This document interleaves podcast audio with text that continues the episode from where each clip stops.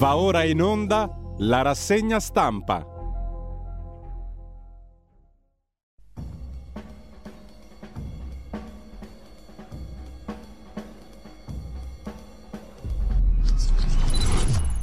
Un cordiale buongiorno a tutte le ascoltatrici e a tutti gli ascoltatori da Giulio Cainarca. Ben trovati all'appuntamento con la rassegna stampa. Sono le 7.31, mercoledì 2 marzo. Come al solito vi ricordo il nostro sito radiolibertà.net, trovate tutto quello che vi ci serve e tutto quello che può interessare per quanto concerne anche il riascolto delle trasmissioni, per quanto serve a sostenerci. Insomma, eh, non ve la faccio lunga, radiolibertà.net. Se decidete di sostenerci è una cosa bella per noi, ma credo anche in generale, per una voce e per un punto di osservazione in più. Intanto mm, eh, andiamo subito a vedere le agenzie di stampa di oggi. L'agenzia ANSA in apertura, stamani sulla guerra in Ucraina, i paracadutisti russi atterrati a Kharkiv, raid sulla torre televisiva a Kiev, almeno 5 i morti, sventato un complotto ceceno per uccidere Zelensky. Le fonti delle autorità ucraine hanno diffuso ieri questa notizia. L'ambasciata ucraina presso la Santa Sede ha detto preparano un attacco alla cattedrale di Santa Sofia. I russi, ha detto ancora il presidente ucraino Zelensky, bombardano il memoriale della Shoah. Cinque morti. Non è un film, Biden dia un messaggio forte. Decine le vittime, annunciato per oggi il secondo round di colloqui. La parola di Biden, il presidente degli Stati Uniti, Putin è un dittatore, si è sbagliato, pensava di dividerci. Il presidente ucraino Zelensky intanto ha chiesto di dare un messaggio forte e utile sull'invasione dell'Ucraina e di stabilire una no-fly zone, una, divieto, una zona di divieto di sorvolo sorvegliata dalla Nato, il che sarebbe, ha detto però Biden, un atto di guerra. Aperta. Appello di Zelensky all'Europa, incoraggiate la nostra scelta Vorrei che incoraggiaste la nostra scelta, ha detto mm, Zelensky al Parlamento europeo. La Presidente Mezzola ha risposto il Parlamento europeo sostiene l'adesione di Kiev all'Unione Europea. E sempre dal primo piano dell'agenzia ANSA di stamani, via libera all'invio delle armi, dice il Presidente Draghi, l'Italia non si volta dall'altra parte. Il Parlamento approva la risoluzione, il Premier interviene prima al Senato e poi alla Camera. E ancora dalla prima pagina dell'agenzia ANSA Il mondo condanna la Russia, Boris Johnson parla di Kharkiv come Sarajevo, fuori dallo SWIFT il sistema di pagamento sette banche russe, per ora salvo il gas. Gazprom Bank e Sbierbank escluse dal bando dopo un lungo negoziato. L'ambasciatore italiano salva 20 bambini, tra cui 6 neonati, nel trasferimento dell'ambasciata da Kiev a Leopoli, l'ambasciata italiana, il dramma dei profughi e l'appello delle Nazioni Unite. La comunità internazionale deve dare sostegno. L'Associazione Culturale Europea Italia-Ucraina sono attesi, dice in Italia, circa 800-900 mila profughi. A chiudere la storia di Natalia, le notti al buio per non farci trovare, il podcast dall'Ucraina e la guerra vista dal mondo, i reportage dei corrispondenti da Parigi, Mosca, Bruxelles, Londra, Pechino, Berlino e Washington.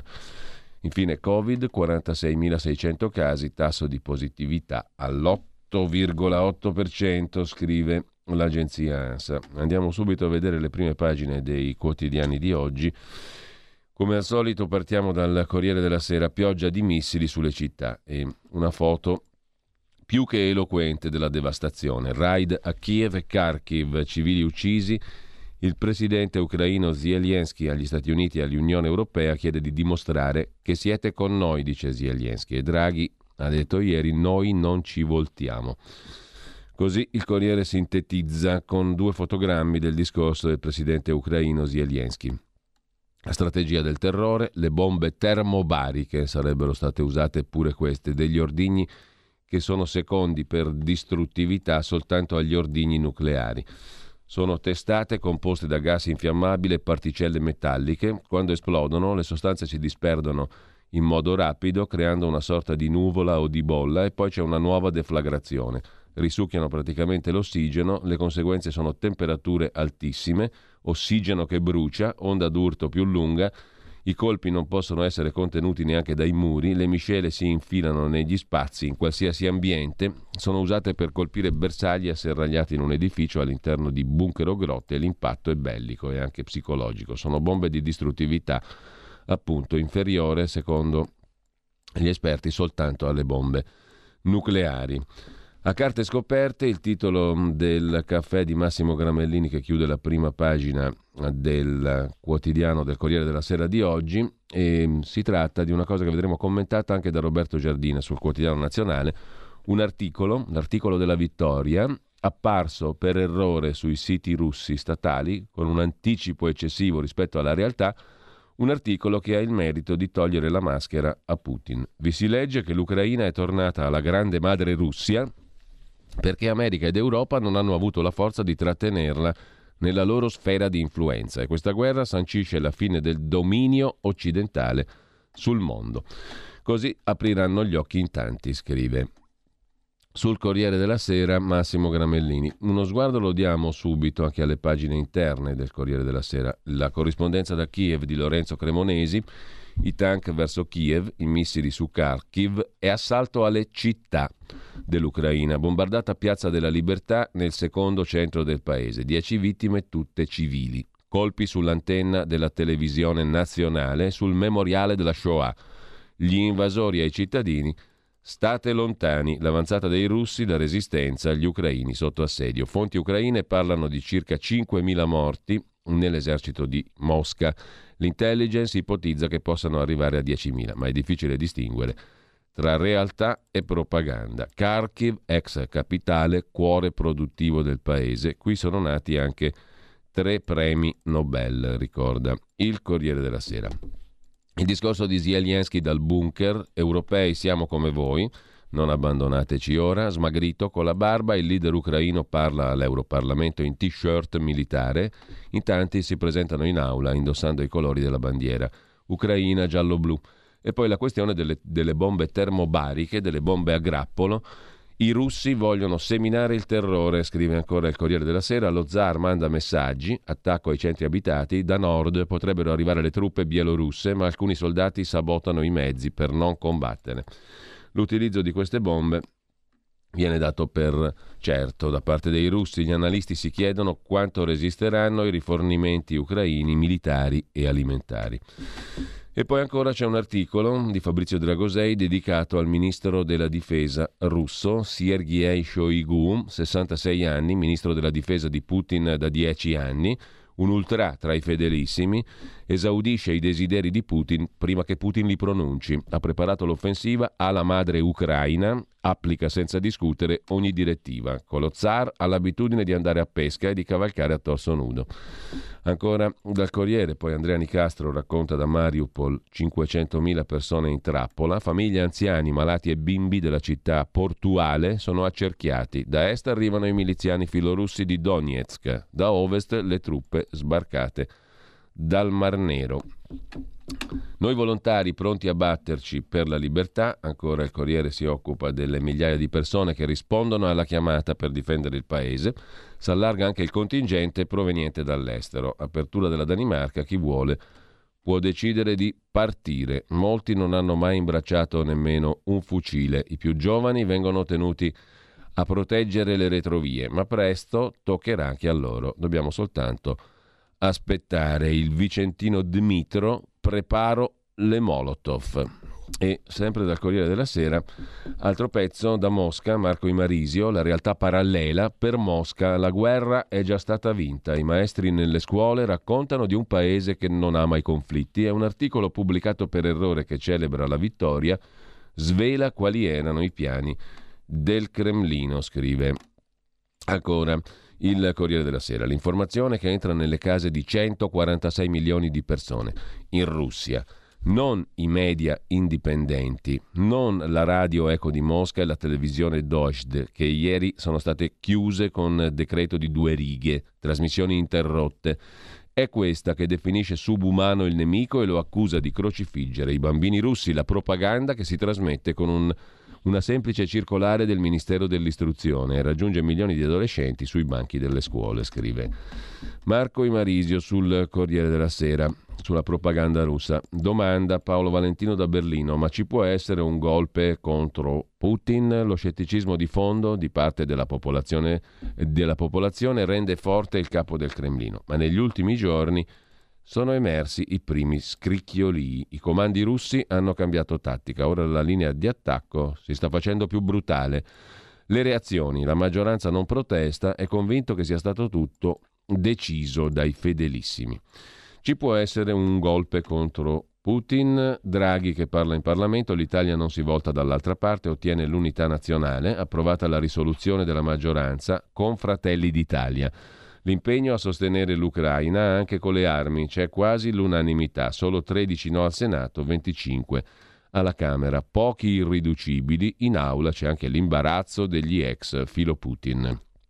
Così il Corriere della Sera, foto di Le Pen e Putin, un volantino stampato in un milione, siamo a Parigi in Francia, un milione e duecentomila copie, mostra Marine Le Pen e Vladimir Putin che sorridono all'obiettivo stringendosi la mano. La foto dell'incontro nel 2017 avrebbe dovuto dimostrare la statura internazionale della candidata all'Eliseo, ma adesso è fonte di imbarazzo. Secondo Libération, il partito di Marine Le Pen avrebbe deciso di mandare al macero tutte le copie non ancora distribuite, invocando un errore ortografico. Al macero la foto di Le Pen e di Putin in Francia. Banche russe stop ai pagamenti, fuga delle aziende da Mosca, scrive ancora il Corriere della Sera. E eh, lasciamo il Corriere della Sera su questo tema per andare a vedere le altre prime pagine al volo. Repubblica. Il quotidiano diretto da Maurizio Molinari apre anch'esso con una foto molto eloquente delle devastazioni di ieri. La foto è quella della sede del governo regionale a Kharkiv, seconda città dell'Ucraina, ridotta in macerie dai missili russi. Martirio ucraino è il titolo di Repubblica. Terza ondata dell'offensiva russa. Sul Mar Nero cade Kherson, razzi su Kharkiv e sulla torre televisiva di Kiev. I profughi salgono a 700.000 Possibili nuovi colloqui sulla tregua, la Cina deplora il conflitto e teme per i civili. Presidente Macron, rischiamo incidenti militari con Mosca, dice il presidente francese. Zelensky a Stati Uniti e Unione Europea. Questo non è un film, dimostrate che siete con noi. Un'escalation, commenta Stefano Pontecorvo. Quanto a Draghi, l'Italia, ha detto il presidente del Consiglio italiano, non si può voltare dall'altra parte. Poi c'è il caso del direttore d'orchestra alla Scala, Valery Gergiev. Non tutti i direttori d'orchestra sono immensi come lui, scrive Natalia Aspesi, ma neppure amici stretti fin dalle elementari di Putin. Peraltro Aspesi perplessa. Poi il caso della rimozione, tra virgolette, di Gergiev dalla Scala lo vediamo dopo. È un caso comunque interessante, ci dice qualcosa. Intanto la stampa di Torino apre la prima pagina con eh, la foto dell'assedio le bombe che preannunciano l'invasione di Kiev, colpiti la torre della TV e il memoriale della Shoah, una colonna di tank lunga 60 km avanza verso la città. Il popolo ucraino non riesce a fuggire. Pioggia di missili su Kiev, colpita appunto anche la torre della TV in prima pagina la foto sulla stampa e gli altri commenti, tra i quali quello di Mattia Feltri, il buongiorno, la guerra può finire. Di che cosa si tratta qui? Di Toninelli, si parva licet. Comunque Danilo Toninelli ha una sua rubrica su Facebook chiamata Controinformazione. E qui ha detto delle cose francamente incredibili, tipo che l'Ucraina è nell'Unione Europea già da tempo, mm, che mm, gli Stati Uniti faranno come hanno fatto in Iraq, cioè mh, lasceranno andare l'invasione perché anche loro hanno invaso l'Iraq, anzi in realtà Toninelli, a Toninelli viene fatta una domanda, non credi che gli Stati Uniti non faranno nulla avendo fatto la stessa cosa loro in Iraq? Risposta. È completamente diverso perché lì erano stati loro ad andare in Iraq, qua invece è un altro paese che ha invaso. Cosa voglia dire?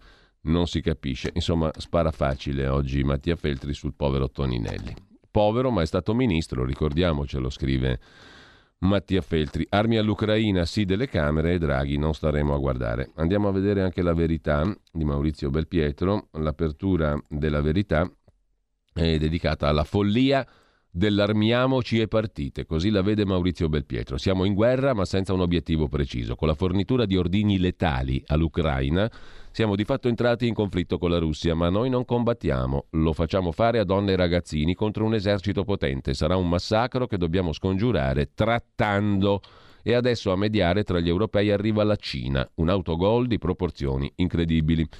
Anch'io come Draghi non mi volto dall'altra parte, ma a differenza sua non voglio mandare gli ucraini a morire dicendo loro che siamo pronti ad aiutarli, scrive Belpietro. Nessuno in Italia vuole entrare in guerra per difendere Kiev e nessuno ha intenzione di farlo, neppure negli altri paesi europei.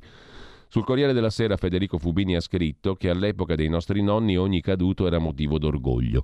Non so quali famiglie abbia frequentato, quali nonni abbia conosciuto, ma assicuro che ogni caduta in guerra non è mai stato motivo d'orgoglio, ma di lacrime ricompensate quasi sempre dallo Stato con magra pensione. Si fa presto a fare l'eroe con la vita degli altri e ancor prima ci si può trasformare in artiglieri da salotto impugnando la stilografica invece del fucile c'è una frase della lingua italiana che sintetizza il comportamento di chi sogna l'entrata in guerra degli altri. Armiamoci e partite. Stiamo facendo questo. Forniamo armi agli ucraini affinché combattano, ben sapendo che molti di loro moriranno, trasformandoli in scudi umani che rischiano di essere sacrificati sull'altare della politica. Gli articoli di questi giorni in cui si narrano le gesta eroiche di mamme che imbracciano il mitra e di giovani che svuotano bottiglie di birra per fare molotov mettono i brividi. Qualsiasi inviato di guerra sa che non è facile fermare un esercito. A oggi si sono già registrate centinaia di morti fra i civili, troppi, ma saranno niente se la guerra proseguirà. Finora Putin ha evitato di entrare nelle città. Il prezzo da pagare per conquistare una capitale o un centro con decine di migliaia di abitanti è altissimo. Prendere Kiev significa sottoporla a bombardamenti terrificanti e fiumi di sangue. Qualcuno ha scritto che l'esercito russo ha incontrato resistenze fra la popolazione. I russi si aspettavano lo scioglimento delle truppe ucraine come neve al sole. A differenza di Fubini, non sono un esperto di guerre a casa degli altri. Ma non credo che Putin pensasse di conquistare l'Ucraina, che per estensione è il doppio dell'Italia, 42 milioni di abitanti, in un giorno. Può darsi che siano vere le immagini che circolano in rete, soldati russi rimasti senza benzina, persi, sbagliando strada. La fotografia di un contadino che trascina col trattore un blindato di Mosca, ma ho la sensazione che non sia questa la guerra, o meglio, che sia solo contorno. La mia opinione è la seguente: se questa guerra folle non si ferma, se non si riesce a disinnescare il conflitto con una tregua, il numero dei morti sarà spaventoso e anche noi, europei, vi avremo contribuito. Anche noi italiani. Granate missili mitragliatrici che ci apprestiamo a fornire agli ucraini non fermeranno la guerra, contribuiranno al massacro. Conteremo le vittime. Nessuno oggi è in grado di dire chi vincerà. In tanti perderanno la vita, l'Europa perderà l'innocenza. Questa guerra si poteva fermare, sostiene Belpietro, tanto tempo fa perché anziché soffiare sul fuoco si poteva cercare di spegnere l'incendio, moderando le pretese russe e calmando le aspirazioni ucraine ma l'Occidente ha scelto di prendere in considerazione solo le seconde, se non addirittura fomentarle. Il risultato sono stati otto anni di guerra che abbiamo ignorato, anche se quasi ogni giorno si contavano i morti. Si dirà, ormai quello che è fatto è fatto e gli errori sono alle spalle. I russi sono davanti agli ucraini, coi cannoni. Ma se la guerra si poteva fermare tanto tempo fa, conclude Maurizio Belpietro, credo si possa fermare anche ora. Non è facile, il solo modo per disinnescare il conflitto è trattare, non rifornire di armi chi combatte, anche perché ciò che potrebbe seguire alla guerra nessuno lo sa. Gruppi paramilitari stanno accorrendo in Ucraina, i russi hanno le brigate Wagner, mercenari al soldo di un oligarca, gli ucraini milizie neonaziste.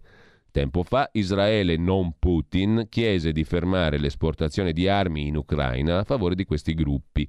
Oggi noi gliene stiamo consegnando. Così Maurizio Belpietro.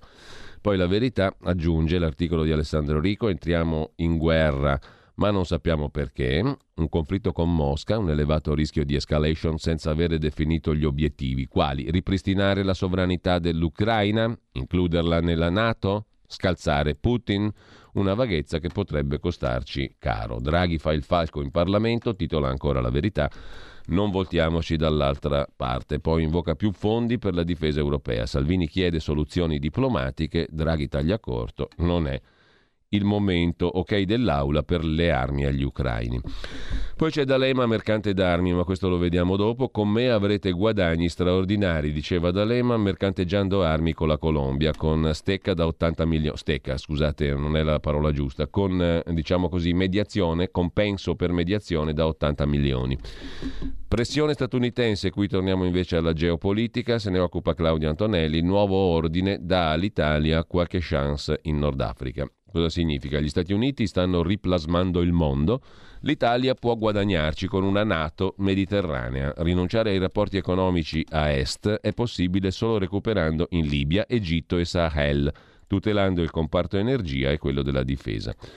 E ancora Francesco Borgonovo, il pericoloso crinale della censura a fin di bene, Dov'è il confine? si domanda il vice direttore della Verità. Oggi oscurano i russi, domani a chi tocca? Mentre l'Unione Europea censura Russia Today e Sputnik, colossi della tecnologia, da Facebook a Netflix varano senza controlli le loro sanzioni contro i cittadini del paese aggressore. Ma il, paese, ma il pensiero unico, a fin di bene, ci pone su una china pericolosa, ammonisce Borgonovo. Daniele Capezzone si occupa della Cina, che fa l'arbitro tra Mosca e Kiev e può metterci fuori dai giochi. L'Ucraina chiede una mediazione della Cina che se da un lato ha buoni rapporti con Putin, dall'altro vede con fastidio la sua accelerazione. Intanto Gazprom fa i suoi affari e noi sempre più irrilevanti. Oggi il secondo incontro al confine tra Polonia e Bielorussia. Un gigantesco tubo porterà alla Cina 50 miliardi di metri cubi di gas all'anno. E sempre dalla prima pagina della verità di oggi, la TV con l'elmetto, commentata da Maurizio Caverzan, gaff, bugie e conformismo vanno in onda in TV i palinsesti bellici. A centropagina Carlo Cambi e Camilla Conti, negozi senza pane e pasta nel giro di due mesi e l'Unione Europea salva la banca del gas, stilata la lista nera degli istituti di credito russi, salvato il gas. Mentre si pone un altro tipo di problema Paolo Del Debbio, cosa ci fa Giavazzi al tavolo fiscale? Il Parlamento ascolti Mattarella e cancelli la riforma del catasto con ombre di tasse sulla casa. Francesco Bonazzi sottolinea a fondo pagina sulla verità di oggi la pandemia è sparita, le restrizioni restano sempre più evidenti, le contraddizioni nella lotta al coronavirus. E con ciò lasciamo la prima pagina della verità. Andiamo a vedere adesso la prima pagina di Libero di Alessandro Sallusti. Libero mette oggi in apertura la fine della ricreazione, questo è il titolo. Non ci resta che vincere. L'Italia si schiera, Draghi in Parlamento annuncia reazione contro Mosca. Putin bombarda le città, colpito il memoriale della Shoah, delle stragi naziste. E Libero pubblica integralmente il discorso di Mario Draghi. Non ci volteremo dall'altra parte. La giungla della storia è tornata. Ha detto Draghi in aula in Parlamento. Mm, dalla Russia un attacco alla democrazia, dice il Presidente del Consiglio italiano che rivendica la scelta di fornire armi a Kiev. Il disegno di Putin, ha detto tra l'altro Draghi, si rivela oggi con contorni nitidi nelle sue parole e nei suoi atti. Tollerare una guerra d'aggressione nei confronti di uno Stato sovrano europeo vorrebbe dire mettere a rischio la pace in Europa. Non si può dire, ma siamo in guerra, è il commento del direttore Alessandro Sallusti. Intanto i russi minacciano i cittadini italiani. Il ministro Lavrov, chi arma Kiev pagherà. E nonostante le, borse, bor- le bombe, chiedo scusa, la borsa non affonda, sottolinea Sandro Iacometti, i listini sono a livello del 2021. A chiudere, tutt'altra questione, la metro di Roma ha finito i treni, mentre il sindaco Gualtieri prometteva addirittura rivoluzioni. Siamo messi male. Andiamo a vedere il tempo a proposito di Roma. Il tempo ha un nuovo direttore, Davide Vecchi, al posto di Franco Becchis, che andrà a dirigere un quotidiano economico edito da Maurizio Belpietro. Tradizione e futuro, la nuova sfida, contano i fatti, si presenta il nuovo direttore. Titolo del tempo di stamani, Putin fa esplodere le bollette. Quanto ci costa la guerra in Ucraina? Draghi annuncia nuove misure anti-rincari, ma serve l'ok dell'Unione Europea per aumentare il deficit, l'indebitamento. Il gas infiamma l'inflazione, il petrolio sale alle stelle, tutti i prezzi crescono quasi del 6%. Molti italiani in difficoltà e anche i tira Civitavecchia minacciano lo stop delle merci. Mentre Sempre dalla prima pagina del Tempo di Roma, figliuolo spreca 10 milioni con il vaccino Sanofi comprato prima dell'ok dell'autorità europea del farmaco, mentre il lavoro precario sbarca anche in Vaticano. Partono i contratti a chiamata nel regno del Vaticano di Sua Eccellenza e Sua Maestà il Papa. Per l'assalto alla CGL i leader di Forza Nuova in galera da 5 mesi, oggi il via al processo, ricorda ancora il tempo in prima pagina. per quanto concerne il processo sui fatti appunto dell'assalto alla CGL di cui molti hanno quasi perso la memoria, a dire la, la verità.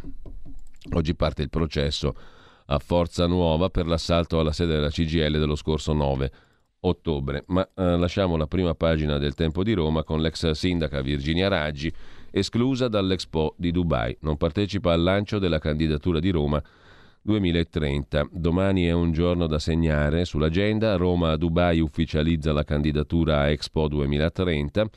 Nella delegazione italiana una grande assente, Virginia Raggi, la neopresidente della Commissione Capitolina Speciale per Expo 2030. Giusta, appunto.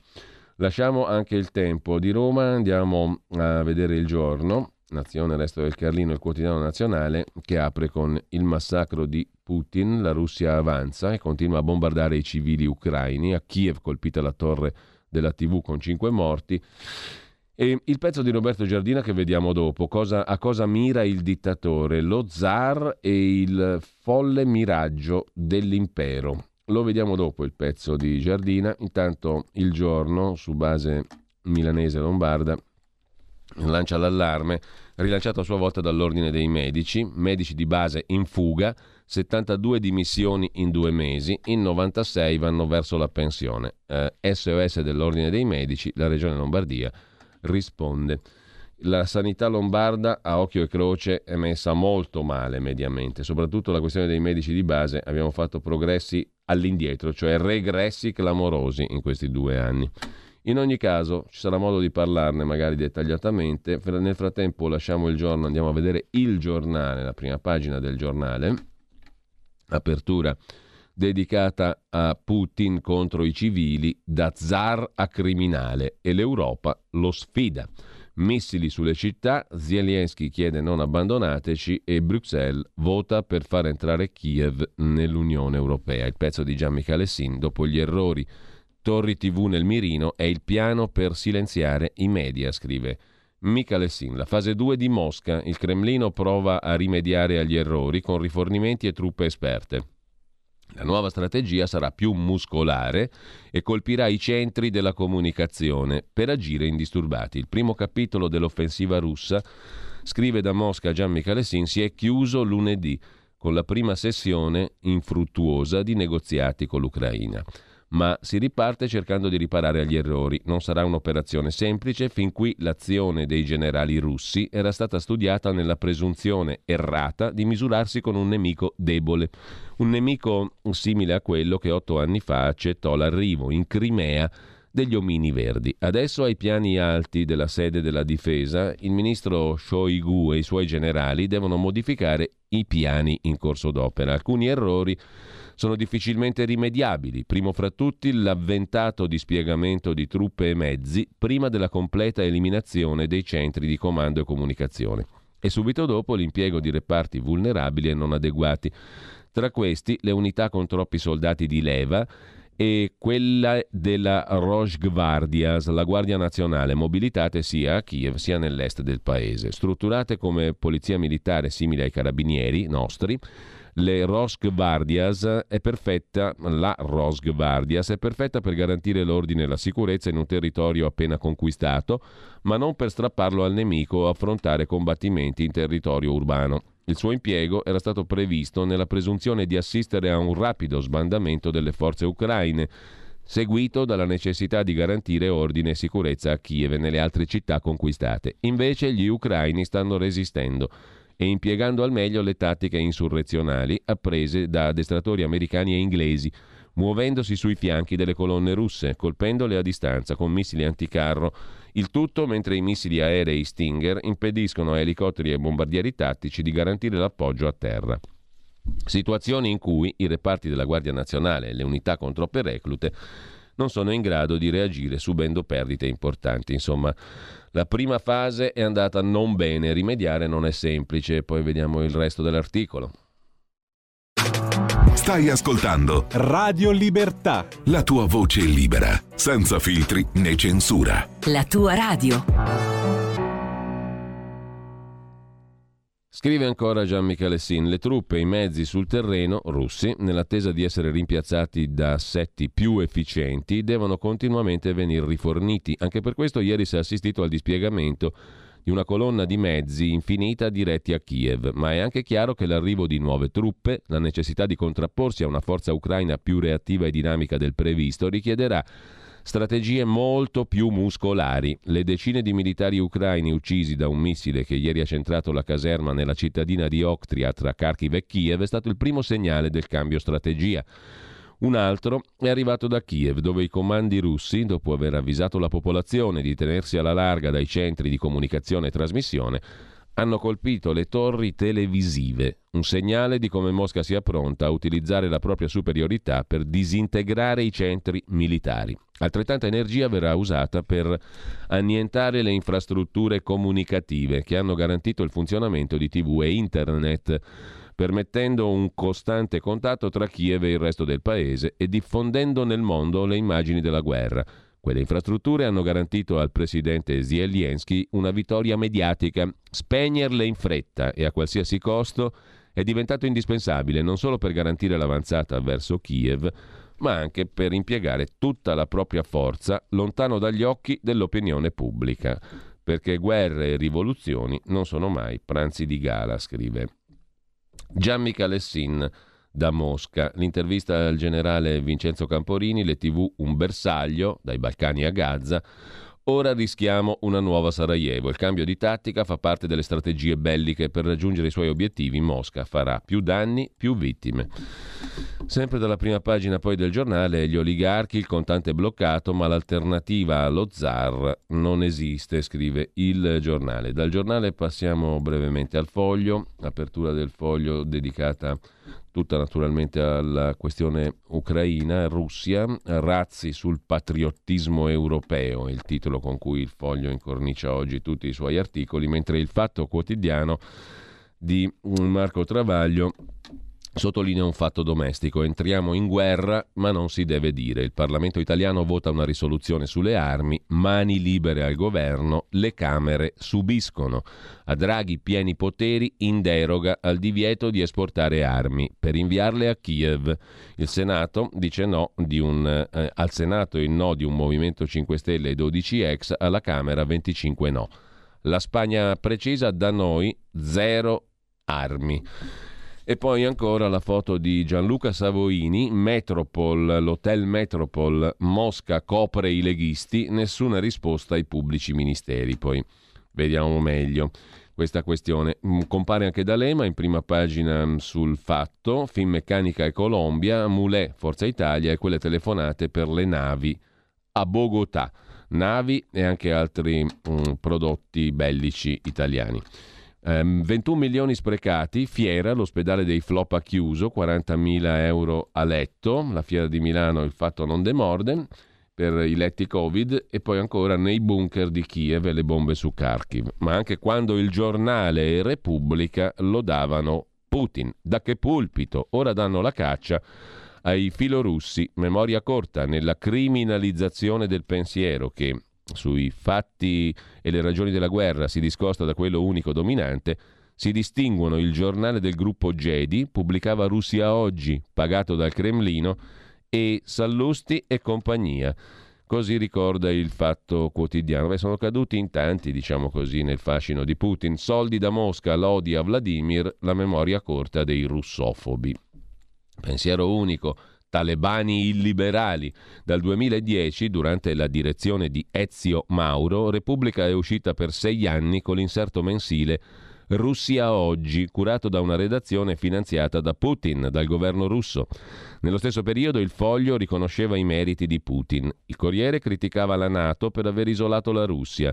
Libero stravedeva per lo zar, definito più democratico della Merkel, mentre per il giornale, allora di Sallusti, Putin era l'unico leader con il coraggio delle sfide totalitarie. E Repubblica pubblicava appunto con Ezio Mauro un inserto finanziato da enti russi. Il Corriere criticava l'Occidente, eccetera. Va detto anche, per esempio, che mm, insomma, Berlusconi parlava così di Putin a Nicola Porro, no? Non è un comunista Putin. Anzi, ha introdotto nel suo paese una larga e diffusa democrazia. Che si è detto con Putin? Questo volevo dire. Contrariamente a quello che scrivono di lui tutti i giornali, i media occidentali, che danno di Putin una rappresentazione completamente opposta a quello che Putin è veramente, esattamente come succede a me. Perché? Perché Putin è una persona rispettosa degli altri, è un riflessivo, è, è un, un uomo profondamente liberale, è uno che mantiene la parola data, è veramente un democratico. Io lo conosco da più di 15 anni, lo considero quasi un mio fratello minore, ho con lui una grandissima cordialità, una grandissima confidenza ed oggi è indubitabilmente il numero uno tra i leader del mondo. Non magari con questa nettezza, ma insomma lo pensavano in tanti, va detto, no? uh, mentre Kissinger suggeriva la soluzione giusta, da dieci giorni lo sta scrivendo il nostro Antonino Danna su Italia Oggi, Ucraina come la nuova Finlandia, però sono questioni ormai quasi da storici, da accademici. Intanto um, lasciamo il Fatto Quotidiano con una citazione anche per l'articolo di fondo di Marco Travaglio, il direttore Premi Paraculum ispirati dal Civis Pacem Paraculum, la vignetta di Mannelli, istituiamo, sul fatto stesso, istituiamo un premio per i migliori esponenti della categoria, le facce da culo, insomma. Classifica provvisoria del primo giorno. Draghi, Dragon Ball. Ha detto Draghi ieri al Senato, negli ultimi decenni molti si erano illusi che la guerra non avrebbe più trovato spazio in Europa. È un attacco alla nostra concezione basata sulle regole e sui diritti. Non possiamo lasciare che in Europa si torni a un sistema dove i confini sono disegnati con la forza. Quindi, commenta Travaglio, l'ex Jugoslavia e il Kosovo sono in Oceania. De che, il secondo mm, pezzo paraculum, la risoluzione di maggioranza votata da Fratelli d'Italia impegna il governo a inviare armi per la legittima difesa ucraina. E perché non provvede l'Unione Europea, ma lascia che ogni governo mandi qualcosa, eccetera, eccetera. Insomma, le facce di culo sono tantissime, sentenzia il direttore del Fatto Quotidiano Marco Travaglio. Lasciamo il fatto, andiamo a vedere anche domani. Domani eh, avvolge il giornale in quattro pagine dedicate al silenzio di un innocente. Cent'anni fa nasceva Pierpaolo Pasolini, poeta, scrittore, intellettuale, sempre contemporaneo, suo malgrado. L'articolo di Walter City, scrittore, su cosa voleva dire davvero Pasolini col suo petrolio, l'opera a cui lavorava quando è stato ucciso, un tassello importante della strategia comunicativa degli ultimi anni di Pasolini, mescolare inestricabilmente vita e letteratura.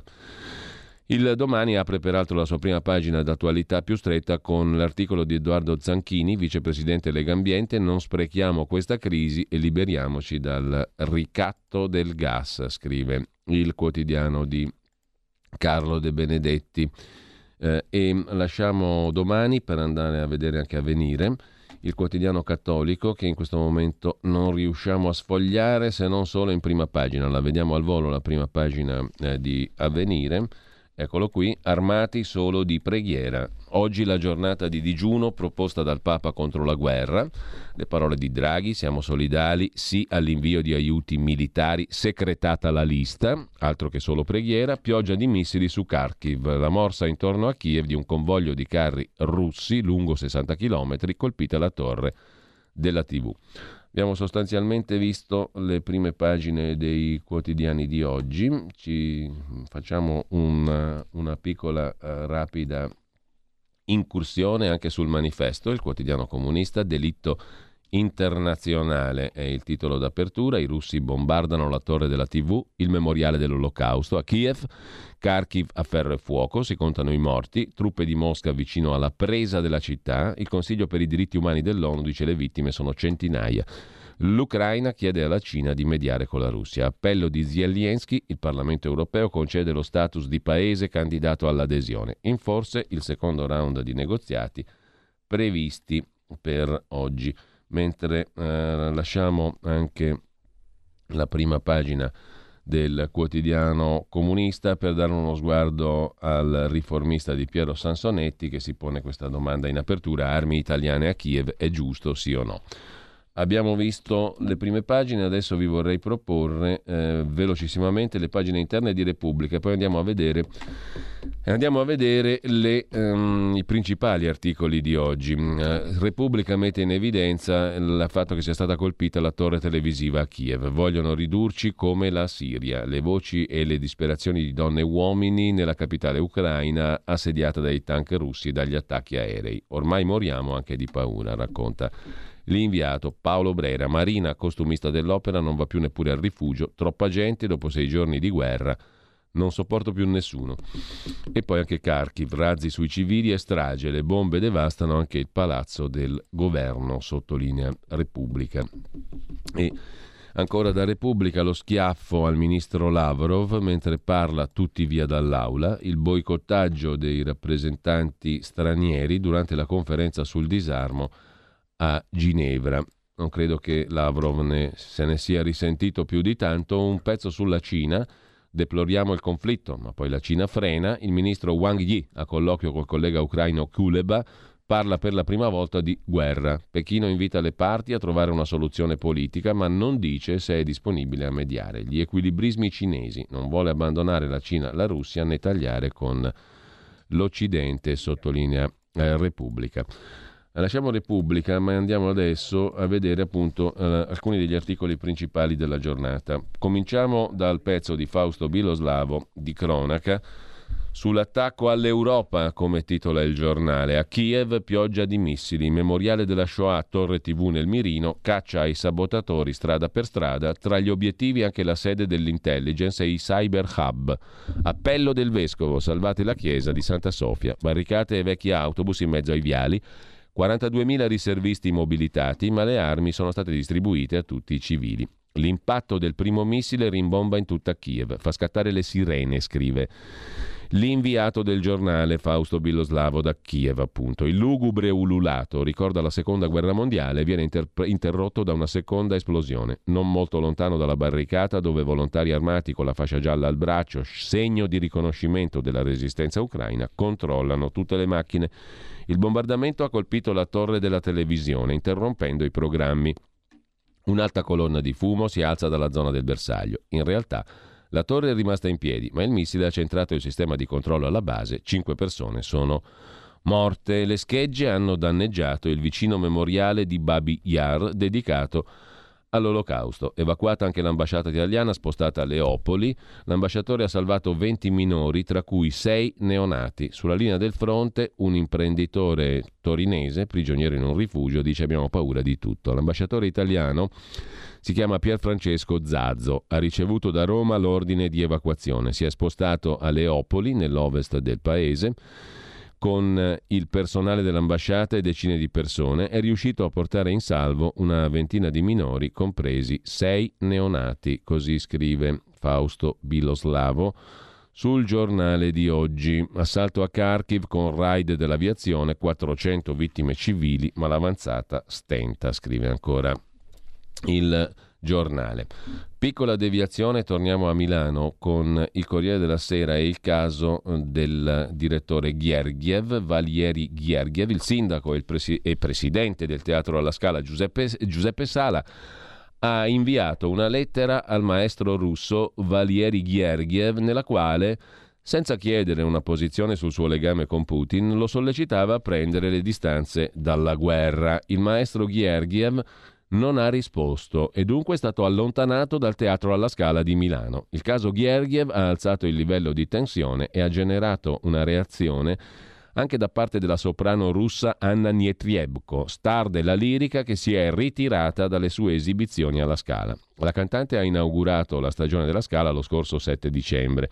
Il prossimo 9 marzo era attesa alla Scala per prendere parte a un'altra opera, La soprano russo, che è stata a suo tempo anche premiata da Putin, è una gloria nazionale russa, mm, ha detto in sostanza alla soprano Anna Nietriebko, Era attesa il prossimo 9 marzo, appunto, per Adriana Lecouvreur di Francesco Cilea eh, e mh, in, sui social aveva deplorato la guerra, scrive il Corriere della Sera. Se era non si era presentata alle prove, aveva postato su Instagram un messaggio nel quale smentiva di essere malata, si diceva in perfetta salute, ma che non sarebbe venuta alla scala. Il post faceva intendere di essere nel post faceva intendere di essere del tutto intenzionata a non cantare alla scala. Ieri i messaggi del soprano, anch'essa come Gheorghiev, il direttore d'orchestra, ben medagliata da Putin, sono stati ambigui, scrive il Corriere della Sera. Nella tarda mattinata Anna Netriebko, la soprano, aveva postato sul proprio Instagram una condanna contro la insensata guerra di aggressione della Russia, aveva scritto, e una foto che la ritraeva insieme al maestro Gergiev, suo scopritore. Passate un paio d'ore, la soprano ha cancellato tutto, rendendo il sito inaccessibile e poi ha scritto questo non è per me il momento di fare musica e di salire in palcoscenico, ho quindi deciso di fare un passo indietro dai miei impegni artistici. È una decisione difficile, so che il mio pubblico potrà capirla. In precedenza aveva fatto sapere. Sono contro questa guerra, sono russa, amo il mio paese, ho molti amici in Ucraina, le sofferenze mi spezzano il cuore, voglio che questa guerra finisca e le persone possano vivere in pace. Questo è quello in cui spero e per cui prego.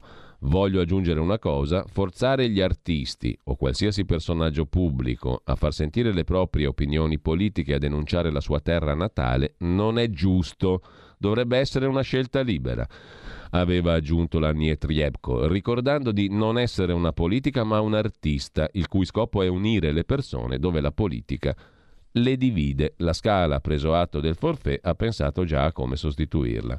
Ora, il punto è, giusto obbligare questi artisti a fare delle abiure?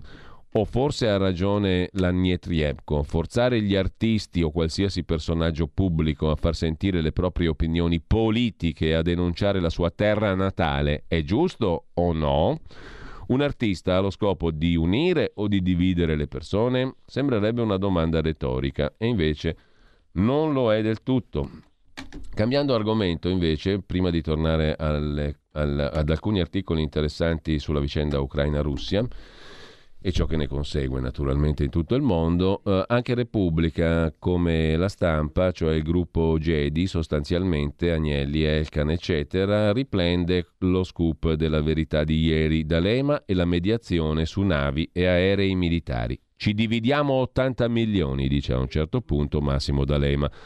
Una compravendita tra aziende italiane e il governo colombiano per mezzi da guerra. Nello specifico due sommergibili prodotti da Fincantieri e alcuni aerei di Leonardo. Una contrattazione portata avanti come mediatore dall'ex presidente del Consiglio Massimo D'Alema per conto di uno studio legale di Miami. Mediazione saltata soltanto all'ultimo momento sul piatto per l'intermediazione 80 milioni di euro. Dice D'Alema. Noi stiamo lavorando perché siamo stupidi? No, perché siamo convinti che riceveremo 80 milioni. Questo è l'obiettivo. Ad agitare queste difficili giornate nel mondo della difesa italiana c'è una storia, scrive Giuliano Foschini su Repubblica, che circolava da giorni in certi ambienti e che nelle ultime ore è rimbalzata pubblicamente. Prima su un sito, Sassate, che si occupa di difesa, e poi sul quotidiano La Verità, che ieri ha pubblicato in esclusiva anche l'audio dell'incontro tra D'Alema e gli emissari del governo colombiano. La trattativa era cominciata circa sei mesi fa e ha avuto un'accelerazione tra gennaio e febbraio. D'Alema aveva questo ruolo di mediatore, ma non era il solo. A rappresentarlo un avvocato, Umberto Bonavita, di uno studio di Miami, e Giancarlo Mazzotta, ex sindaco di un piccolo comune del Leccese, Carmiano, dal passato chiacchierato padre di un consigliere regionale di Forza Italia. D'Alema si presentava come interlocutore privilegiato, anche se sia Fincantieri sia Leonardo hanno fatto sapere di non aver dato alcun incarico di brokeraggio.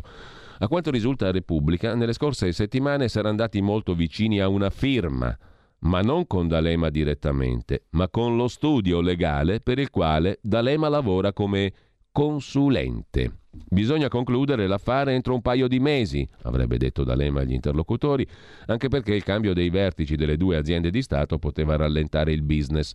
Per questo chiedeva agli interlocutori, in una riunione registrata a inizio febbraio, di non perdersi in piccole richieste di denaro, rimborsi spese. Noi stiamo lavorando perché siamo stupidi? chiede D'Alema. No, perché siamo convinti che riceveremo tutti noi 80 milioni di euro. Questa è la posta in gioco. Non appena avremo questi contratti divideremo tutto.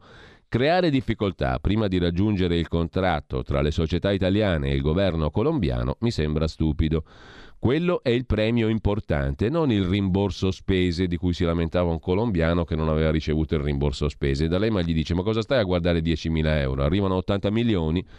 Come si diceva, il contratto non è stato firmato. Probabilmente non lo sarà mai più, a maggior ragione dopo la pubblicazione dell'audio. Io, dice D'Alema a Repubblica, ho cercato di dare una mano a imprese italiane per una commessa importante. Ero stato contattato da personalità colombiane.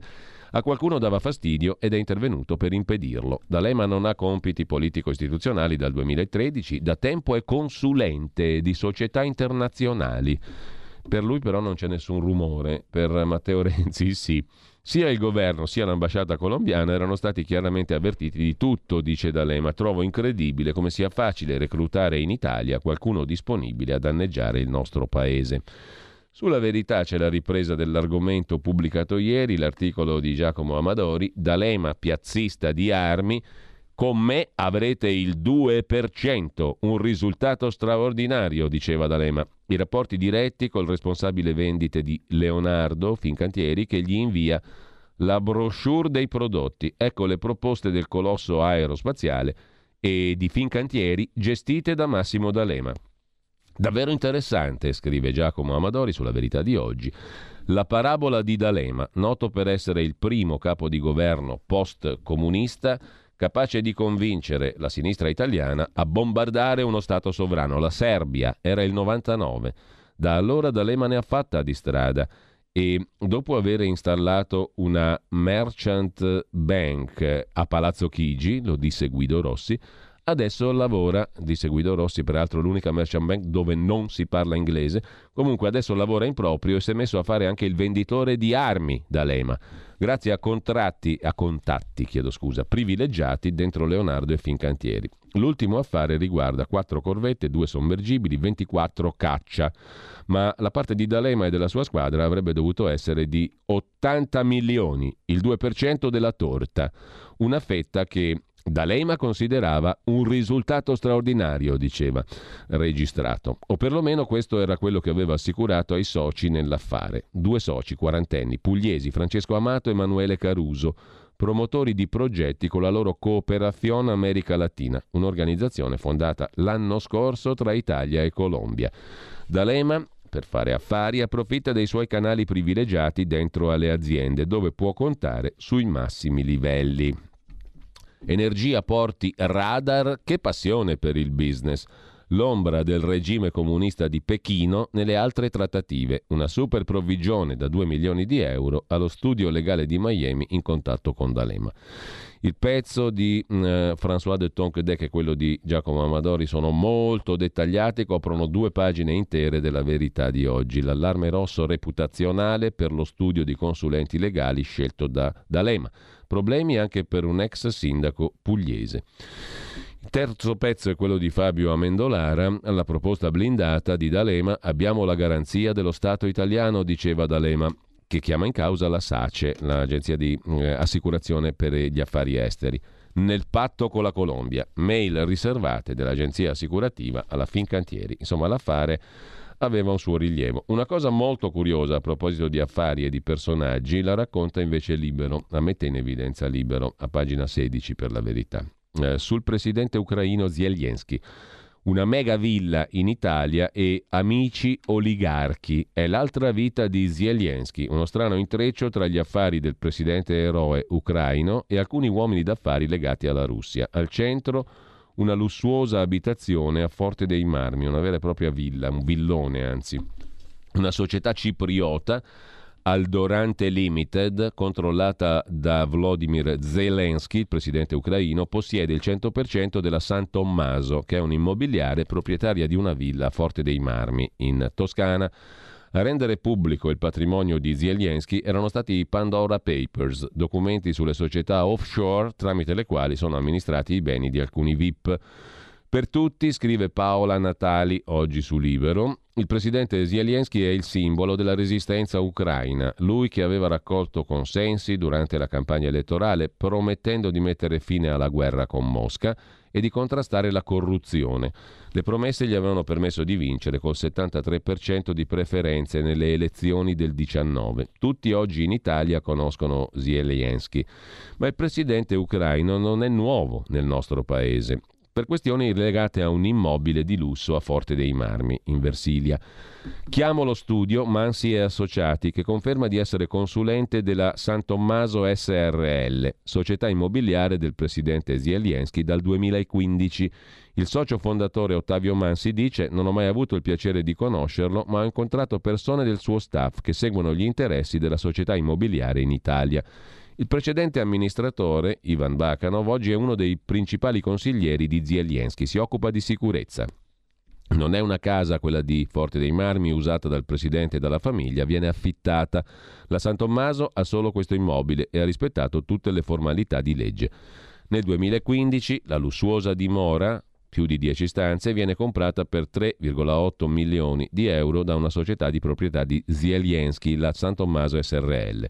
Nel 19 il sito Schlitzvo Info por- riporta che la star del piccolo schermo, ora diventato presidente, non avrebbe dichiarato questo immobile, mentre da altre fonti eh, risulta che i coniugi Zelensky sarebbero proprietari di Quartal 95 Studio, Zelari Fish, Aldorante Limite da Cipro, Film Heritage in Belize e la San Tommaso SRL appunto in Italia.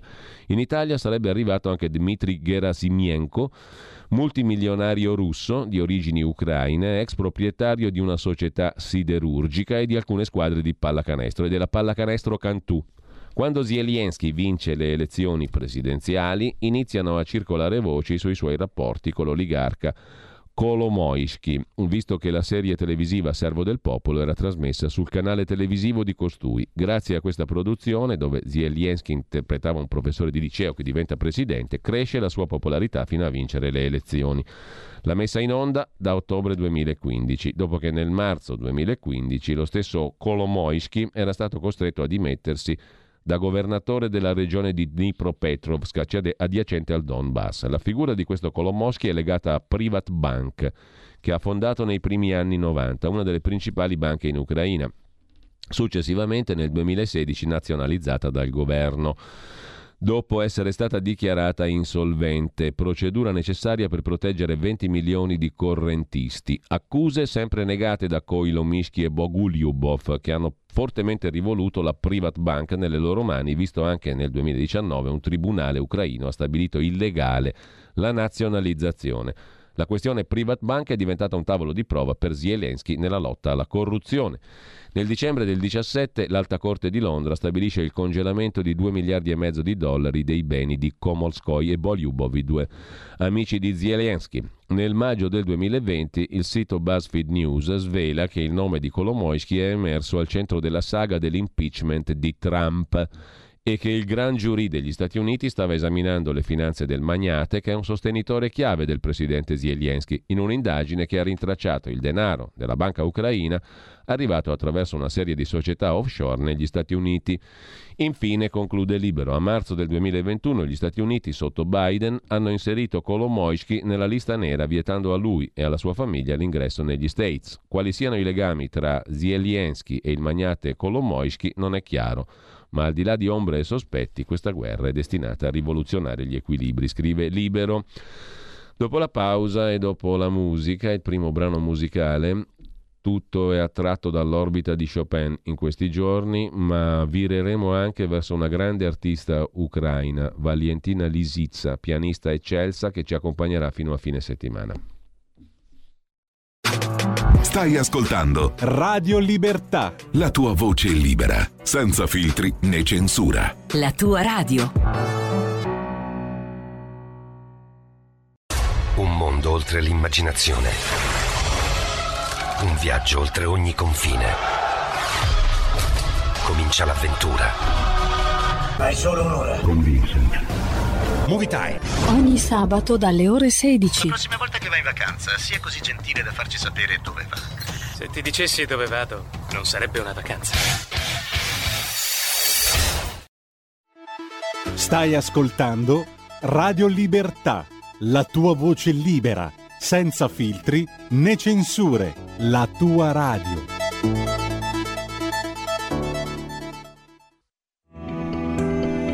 Il meteo.it presenta le previsioni del giorno.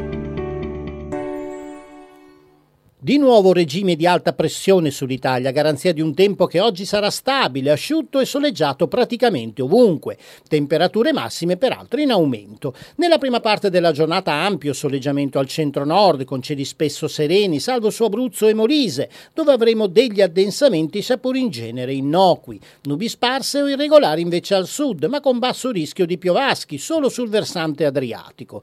Nel pomeriggio situazione quasi invariata, anche se torneranno ad aumentare le nubi sulle regioni settentrionali.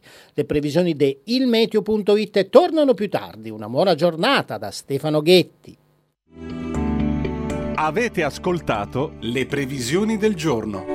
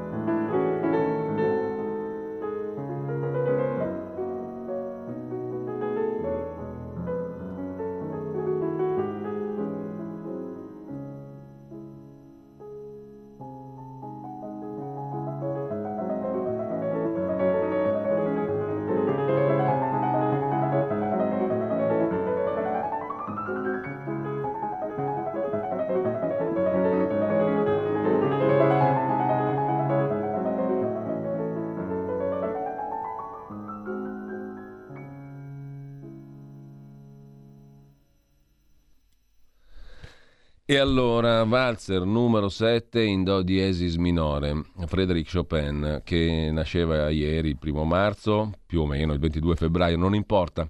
Convenzionalmente, lo diceva lui stesso, era nato il primo marzo del 1810, vicino a Varsavia. Zelasova vola, permet- beh, scusate la pronuncia, muore a Parigi a 39 anni nel 1849. Qui al pianoforte abbiamo ascoltato un grandissimo interprete dei valzer chopiniani, il pianista, direttore d'orchestra e compositore ungherese Zoltan Kocsis, che nacque a Budapest nel 1952 e ci lasciò troppo presto nel 2016.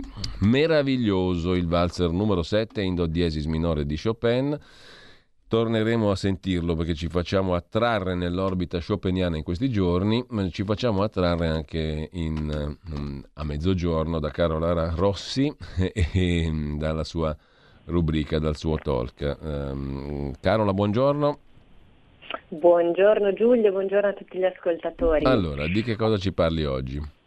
Allora, oggi eh, sono in compagnia di Davide Novali ed è la volta della rubrica Motel Communication, quindi è un mercoledì speciale perché oggi diciamo, è la seconda puntata di questa, di questa rubrica dedicata al mondo della comunicazione digitale, quindi di volta in volta il nostro ospite, come abbiamo visto durante la, la prima puntata, ci spiegherà uno strumento utile ai professionisti e alle, alle aziende per promuovere la propria attività.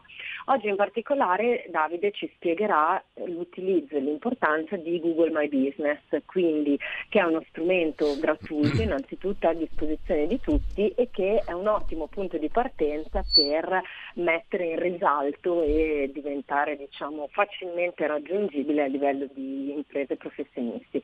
Come sempre la puntata sarà un viaggio tra eh, diciamo, informazioni tecniche, consigli e anche suggerimenti molto pratici perché eh, ci piace parlare semplice e poi sarà uh-huh. accompagnato il tutto da musiche e canzoni ovviamente legate al tema, quindi un appuntamento leggero ma durante il quale eh, ci possiamo portare a casa anche dei, dei consigli e, e delle informazioni molto utili per la nostra attività. Quindi vi aspettiamo alle 12 insieme a Davide Novali.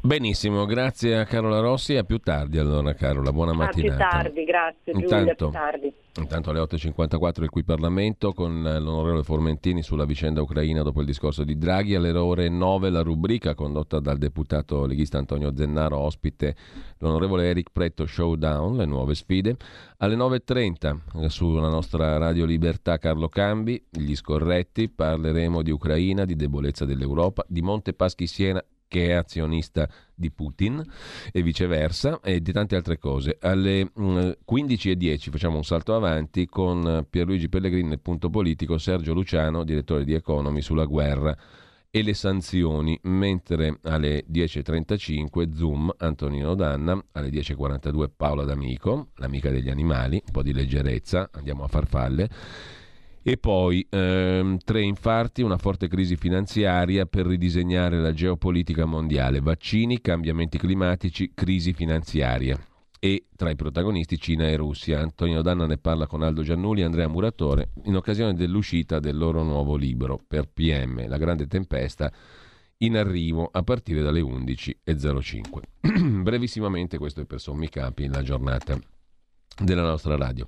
Intanto ehm, torniamo ai quotidiani di oggi con eh, gli articoli che vorrei segnalarvi dopo la vicenda della villa di Zelensky e dei suoi rapporti con alcuni mh, oligarchi russi, c'è da segnalare l'articolo, dicevamo prima, di Roberto Giardina in prima pagina sul quotidiano nazionale su Putin e il miraggio dell'impero. Nel turbine di notizie, vere e false, inganni, sbagli, eccetera, difficile prevedere cosa accadrà domani. Le intenzioni di Putin, i servizi occidentali lo danno per pazzo, quali sono? Allora, analisi corrette o trappole? L'agenzia russa Novosti il 26 febbraio, ha messo in rete per errore, con troppo anticipo, un articolo che dava già per compiuto l'attacco a Kiev. L'Ucraina è tornata in Russia, l'epoca della diaspora del mondo russo sta volgendo al termine. E, ancora più grave, l'annuncio sui piani dopo la vittoria. La Russia sta ricreando la sua storica unità. La tragedia del 91 è stata finalmente superata.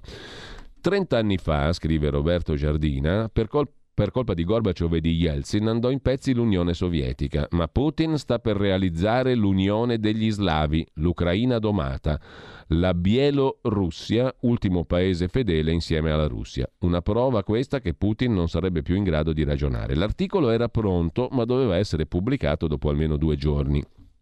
Un errore che tradisce le false valutazioni di Putin sicuro di schiacciare gli ucraini? O un atto di sabotaggio di un oppositore interno, sintomo che il potere assoluto di Putin comincia a scricchiolare? Troppe domande per una risposta sicura. E c'è ancora un dubbio che non sia stato un errore, si vogliono saggiare le reazioni del nemico. Un'unione degli slavi è irreale, ma nel timore di un Putin in preda alle sue follie disposto a tutto, gli occidentali cederebbero su richieste più moderate. Mario Draghi crede che in effetti a Mosca si dava per sicura una vittoria entro le 48 ore e l'invasione era decisa con molto anticipo. Ho sperato fino alla fine che si potesse evitare questa mostruosità, ha detto ieri Draghi, non ci siamo riusciti, era tutto premeditato da lungo tempo. Vediamo certe azioni che fanno capire le riserve della Banca Centrale russa aumentate di sei volte dalla guerra in Crimea, depositate in parte presso banche all'estero. Non c'è quasi più nulla, è stato portato via tutto, queste cose non si fanno in un giorno ma in mesi. Così Draghi, prima di muovere i panzer, osserva Giardina, Putin ha preparato l'offensiva sul campo della finanza. I prossimi giorni saranno ancora più tragici, prevede il cancelliere tedesco Scholz. Non dobbiamo illuderci. Le immagini di distruzioni e di vittime che vediamo saranno solo l'inizio di quel che ci attende. Lo spargimento di sangue deve avere una fine. Per il cancelliere tedesco bisogna decidere tutti insieme sanzioni ancora più dure e ha inviato un ultimatum a Putin. Putin è impazzito, dicono gli 007 americani, una guerra per l'impero. Ecco la prova. Per errore è uscito un articolo russo sulla ricomposizione dell'unità slava dopo lo shock del 91. Scatti d'ira, isolamento, lo zar è fuori controllo? Punto di domanda. Sulla questione interviene anche Edward Lutvak, politologo, economista, intervistato dal giornale di stamani, a pagina 5 da Francesco Boezzi. Il politologo americano è convinto che la fine del conflitto, scatenato da Putin, non possa che passare dalla resa della Russia. Secondo Lutvak, Bisogna attendere di capire come evolve il quadro attorno al Cremlino. Le tempistiche del conflitto dipendono anche dalle mosse degli oligarchi. Il destino dell'Ucraina non sarebbe stato diverso se Trump avesse vinto le elezioni, dice ancora Lutvak. L'alternativa sarebbe stato l'abbandono all'invasione in corso. Adesso con l'exploit di Zelensky e la sacralizzazione dei confini, l'Ucraina ha davanti a sé un destino segnato dall'adesione all'Unione Europea. È uno dei passaggi che Lutvak individua per il dopoguerra.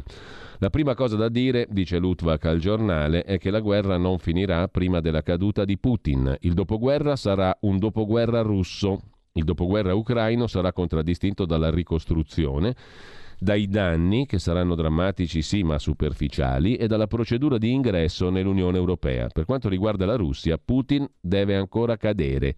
Nel caso in cui non accadesse, la guerra potrebbe trascinarsi, il che comporterebbe enormi danni per la Russia. Quanto agli Stati Uniti, L'errore degli Stati Uniti è stato quello di non inviare un numeroso quantitativo di armi prima che tutto questo accadesse. Era qualcosa che si poteva fare, essendo l'Ucraina paese indipendente.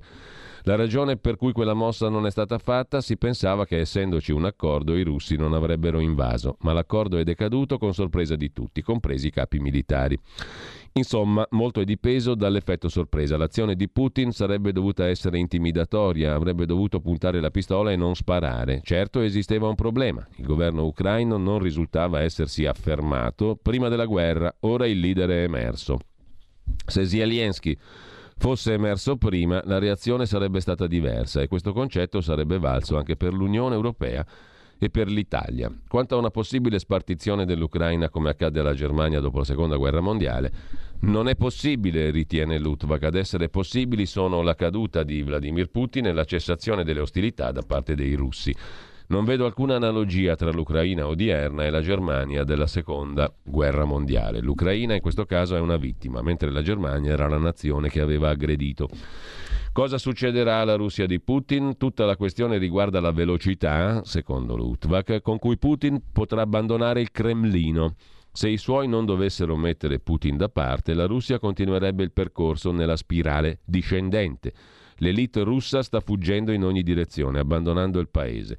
Si tratta delle stesse personalità che controllano la Russia. Molti oligarchi sono già fuggiti e anche qualche dirigente sta volando via.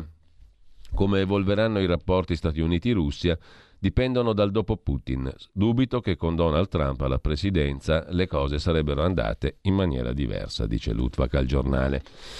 Di Putin si occupa anche Italia Oggi, in prima pagina, nel corsivo, diritto e rovescio. Vladimir Putin, scrive Magnaschi, nell'attaccare brutalmente l'Ucraina e nel minacciare chi volesse aiutarla di essere disposto a usare anche l'atomica, ha manifestato il suo vero volto di killer, abituato a ricorrere alla forza per attitudine, formazione, mestiere. Vent'anni fa disse: Se vuoi battere un avversario devi attaccarlo per primo con tutti i mezzi. È stato educato così Putin, non si diventa ufficiali del KGB frequentando un oratorio parrocchiale. Non a caso la sua carta d'identità registra la campagna contro i terroristi ceceni di tipo islamico che avevano fatto sanguinosi attentati a Mosca. Non c'è stato bisogno della polizia per sconfiggerli, è intervenuta l'artiglieria pesante, cancellate intere città cecene. È come se per vendicare la strage di Piazza Fontana fosse stata rasa al suolo Milano. Il terrore è stato tale che, dicono oggi, dalla Cecenia i terroristi sono scomparsi. Non se ne vede più uno. Lo credo bene. Metodo Putin, scrive. Italia Oggi. Carlo Cambi invece si occupa, ne parleremo con lui anche dopo, alle 9.30, sulla verità di stamani di grano e mais bloccati nei porti ucraini. È allarme alimentare. Il conflitto ferma le navi a Odessa e Mariupol. Senza farine salta la filiera del pane e degli allevamenti. L'inflazione dà il colpo di grazia, scrive Carlo Cambi, ma ne riparliamo con lui dopo. Su Italia Oggi di nuovo vi segnalo il pezzo di Max del Papa. Se Putin sceglierà l'atomica, la responsabilità non sarà del suo sogno delirante, ma del generale Caster. Siamo al cortocircuito mentale, scrive del Papa. Da un anno protestiamo fondatamente, a mio parere, scrive del Papa contro Draghi, che con la pandemia ha operato una torsione delle libertà democratiche. Però molti degli insofferenti adorano Putin, che non è un dittatore ma un liberatore, un liberatore che invade paesi sovrani. Ma no, quale invasione? Li libera dal nazismo.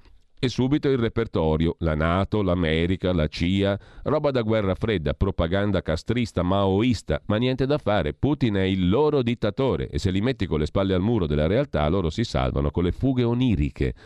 L'Ucraina è in guerra da otto anni, nessuno diceva niente, compresi loro.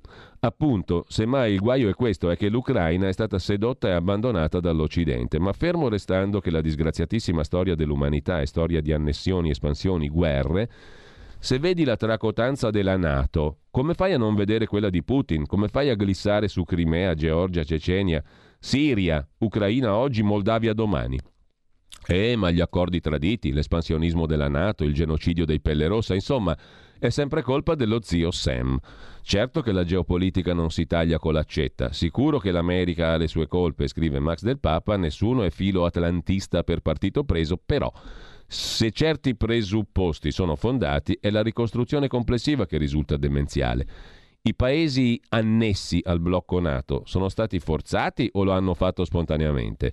Davvero sono stati tutti rapiti mentre morivano dalla voglia di finire in bocca a Putin? Uno che con la libertà è incompatibile, che non tollerava uno Stato democratico alle porte, che non ha mai digerito la fine del comunismo e dal 99 stringe la madre Russia in un pugno di ferro a capo di una cricca di personaggi preoccupanti, del quale fu Delfino. Putin della Nato voleva far parte già nel 2008, però senza pagare dazio e l'idea di occupare l'Ucraina la carezza da allora. Adesso con gli Stati Uniti a guida debole, con un'Unione Europea inconsistente e vincolata al gas russo anche per le sciagurate scelte di Angela Merkel, ha colto l'attimo, incoraggiato dall'altro dittatore democratico Xi Jinping, che però lo ha già imbrigliato. Ma queste, insistono i tifosi di Putin, sono ricostruzioni mainstream e il mainstream mente sempre. Invece la controinformazione alternativa dei visionari dilettanti, belli coi capelli biondi, che in Ucraina ci sono stati magari per faccende di cuore, quella è cristallina. La libertà dovrebbe essere sacra sotto ogni cielo, scrive Max del Papa, ma chi la vede cancellata qui la considera ripristinata in Ucraina, coi carri armati e le bombe a grappolo. Sullo stesso tema Raffaele Marmo sul quotidiano nazionale, Novax, comunisti, ultradestra, quelli che è tutta colpa della Nato.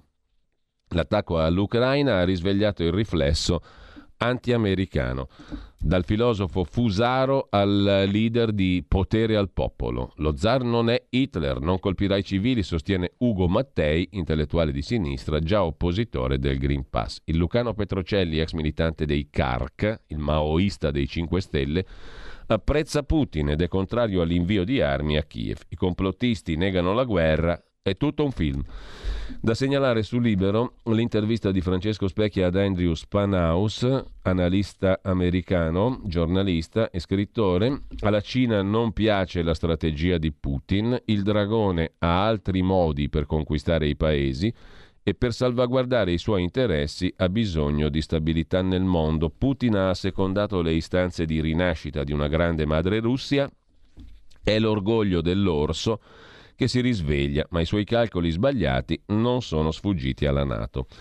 Ma vi segnalo anche su Putin un bel pezzo che ieri non abbiamo fatto in tempo a citare, di Pierluigi Magnaschi su Italia Oggi, uscita ieri, laddove trovate anche il bel pezzo di Antonino Danna sulla questione degli orologi. La guerra in Ucraina colpisce un argomento pacifico come l'orologeria.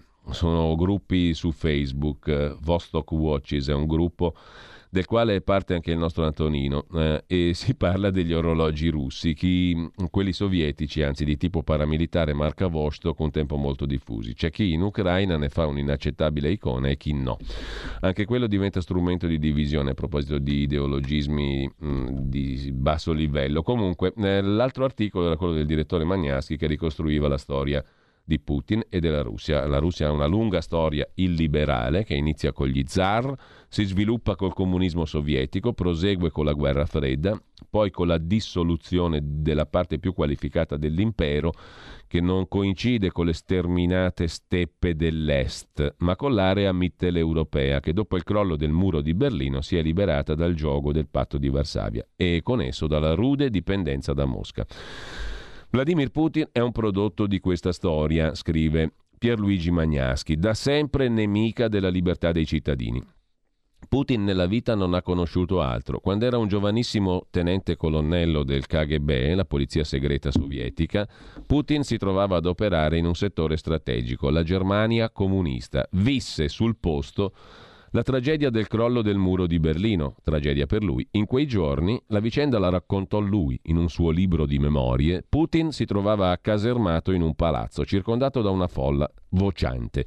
Putin chiamò il comando per chiedere rinforzi. Dai telefoni nessuna risposta. La potentissima struttura sovietica che fino a qualche momento prima aveva fatto tremare anche gli Stati Uniti, si era dissolta Immaginatevi il trauma di quel giovane Putin, preparato fin dalla più giovane età a difendere il comunismo, a soffocare le rivolte, a prevenire i dissidenti.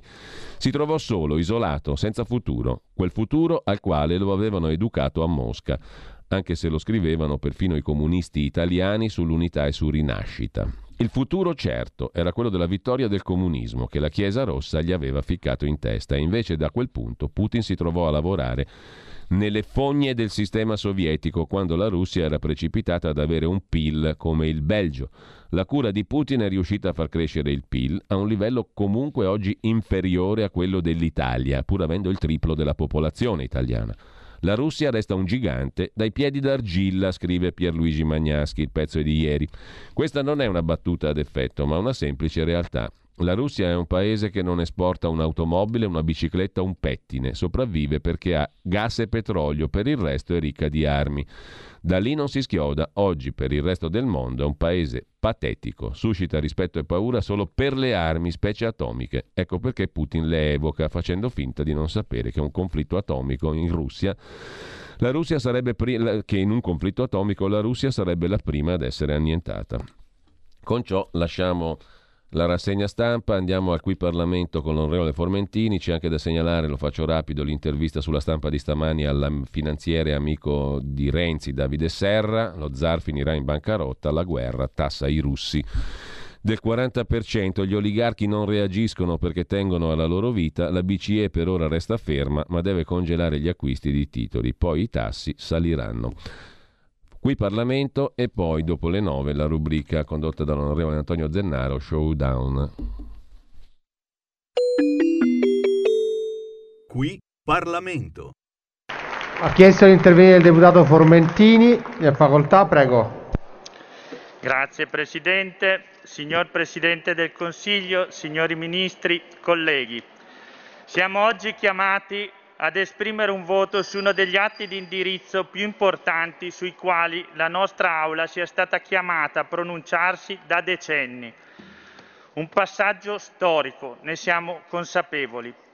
La Federazione russa ha aggredito l'Ucraina, una democrazia nel cuore d'Europa, 600.000 km quadrati e 45 milioni di persone.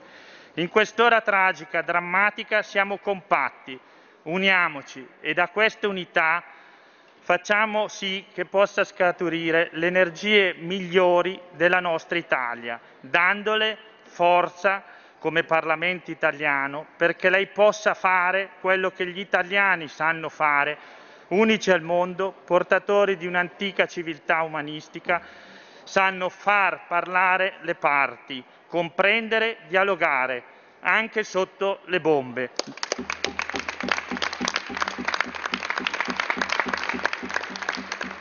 Dal Kosovo al Libano. Questa è la virtù che tutti ci riconoscono.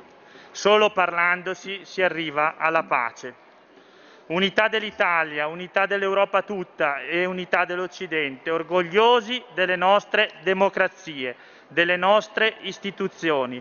Noi siamo parte della Nato e lo rivendichiamo anche qui, con forza. We are NATO.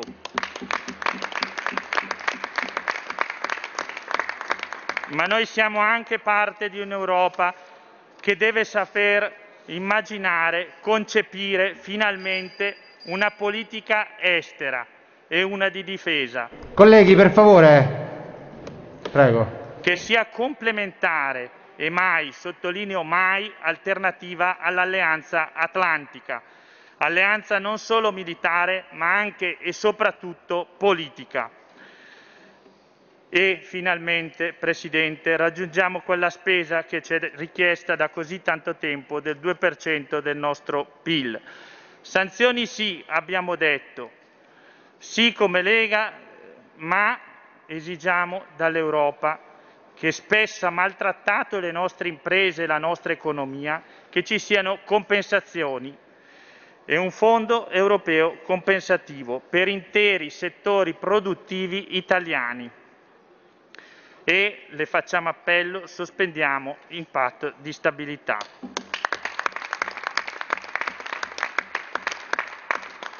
Noi della Lega qui portiamo il pragmatismo delle terre in cui più di 30 anni fa è nata la Lega, di quel tessuto imprenditoriale che proprio adesso stava rialzandosi dalla tragedia anche economica della pandemia.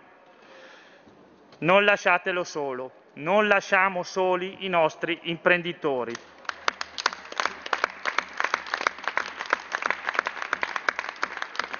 Che la coesione d'oggi possa aiutare il popolo ucraino.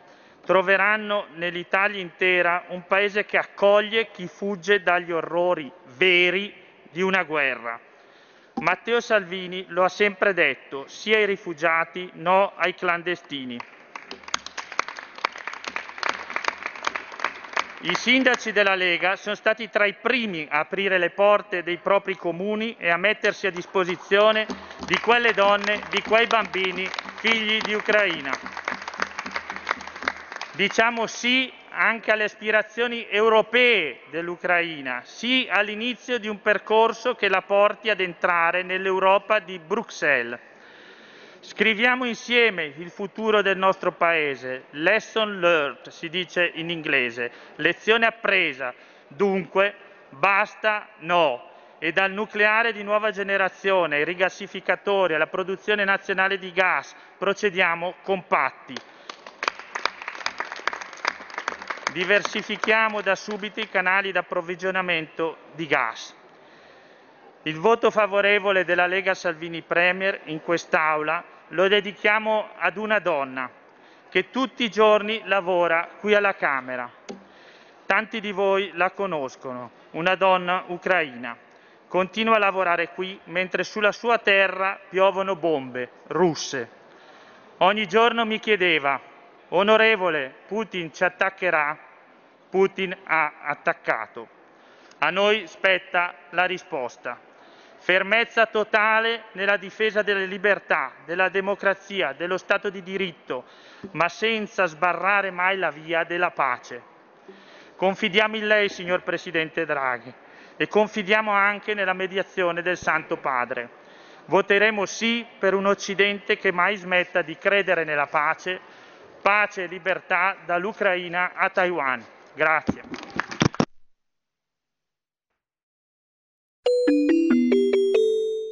Qui Parlamento. Avete ascoltato la rassegna stampa.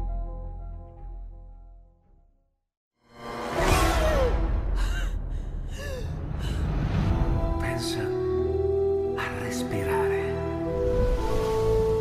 Ora abbandonati.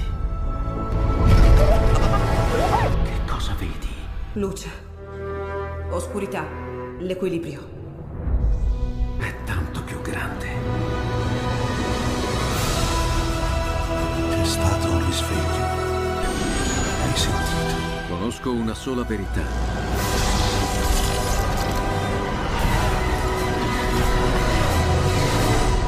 Movie Time ti fa entrare nel vivo del cinema, ti fa sentire come se fossi tu il protagonista del grande schermo.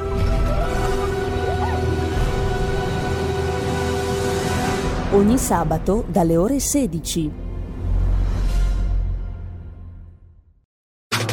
Stai ascoltando Radio Libertà. la tua voce libera, senza filtri né censura. La tua radio.